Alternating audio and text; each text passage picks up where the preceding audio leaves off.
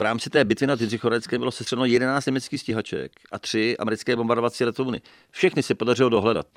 Po mnoha letech se podařilo opravdu díky paní Kárové z Jindřichova Hradce, malé dívce v tehdejší době, objevit toto místo.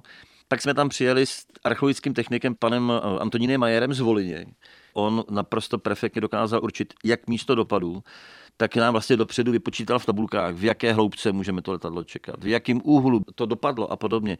A teprve následně na to došlo v pátek 13. května k archeologickému výzkumu. Jakým způsobem se vůbec tenhle ten výzkum dělá, když ta stíhačka nebo to letadlo je někde zabořené do země? Jestli se prostě kope okolo, pak se to vytáhne jeřábem, nebo jak? S klubem historie letectví Jindřicho Hradec máme zkušenosti od kolegů ze světa. My jsme byli se podívat na akcích podobného rázu v Anglii, v Milomu, nebo u kolegu Baha v, vlastně v Belgii.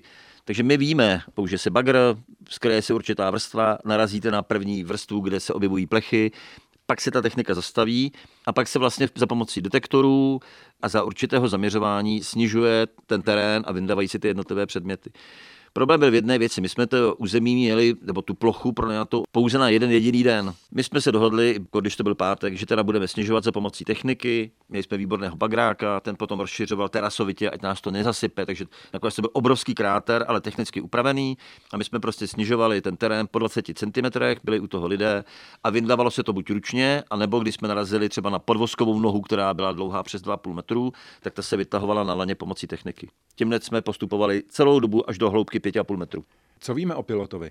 Pilot se jmenoval Hubert Engst, byl vlastně velitelem letky, šesté letky od JG300 Sturm a s tím, že to byl starý zkušený mazák.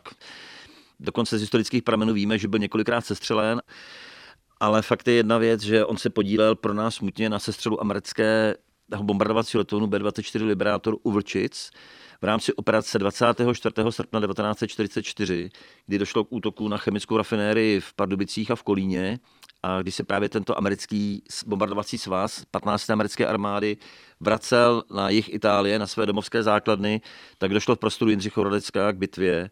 Vili Reške, stíháč a právě tento Hubert Engs se podíje na sestřelu a de facto zabití devíti amerických letců z desetičlené osádky u Vlčic. Jeden z bočních střelců zasáhl tuto 190 Engsta, on, budu říkat, s poškozeným letounem doklouzal až k Jindřichovu Hradci, k Otínu a tam teda musel vyskočit. Jeho stíhačka se následně zabořila do mokřadu nedaleko rybníka u Otína a zabořila se tak hluboko, jak jsme pak prokázali archeologickým výzkumem, že jsme skončila zražená ty zbytky té stíhačky v hloubce asi 5,5 metrů pod současným terénem. Na závěr, jak vlastně to letadlo bylo zachované, nebo co z něj se opravdu dobře uchovalo a jestli je to možné vůbec někde vidět.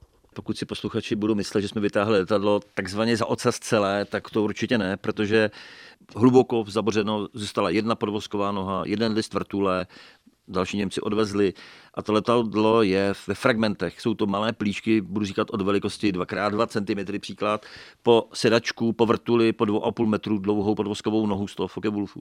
Ale protože máme výborné techniky v muzeu, takže se nám pomocí nadšenců podařilo ty exponáty očistit a sestavit tak, že pokud navštívíte expozici Bitva nad Jindřichohradecké 24. srpen 1944 u nás v muzeu Jindřichohradecká, tak tam právě uvidíte převážnou většinu těch fragmentů vystavených.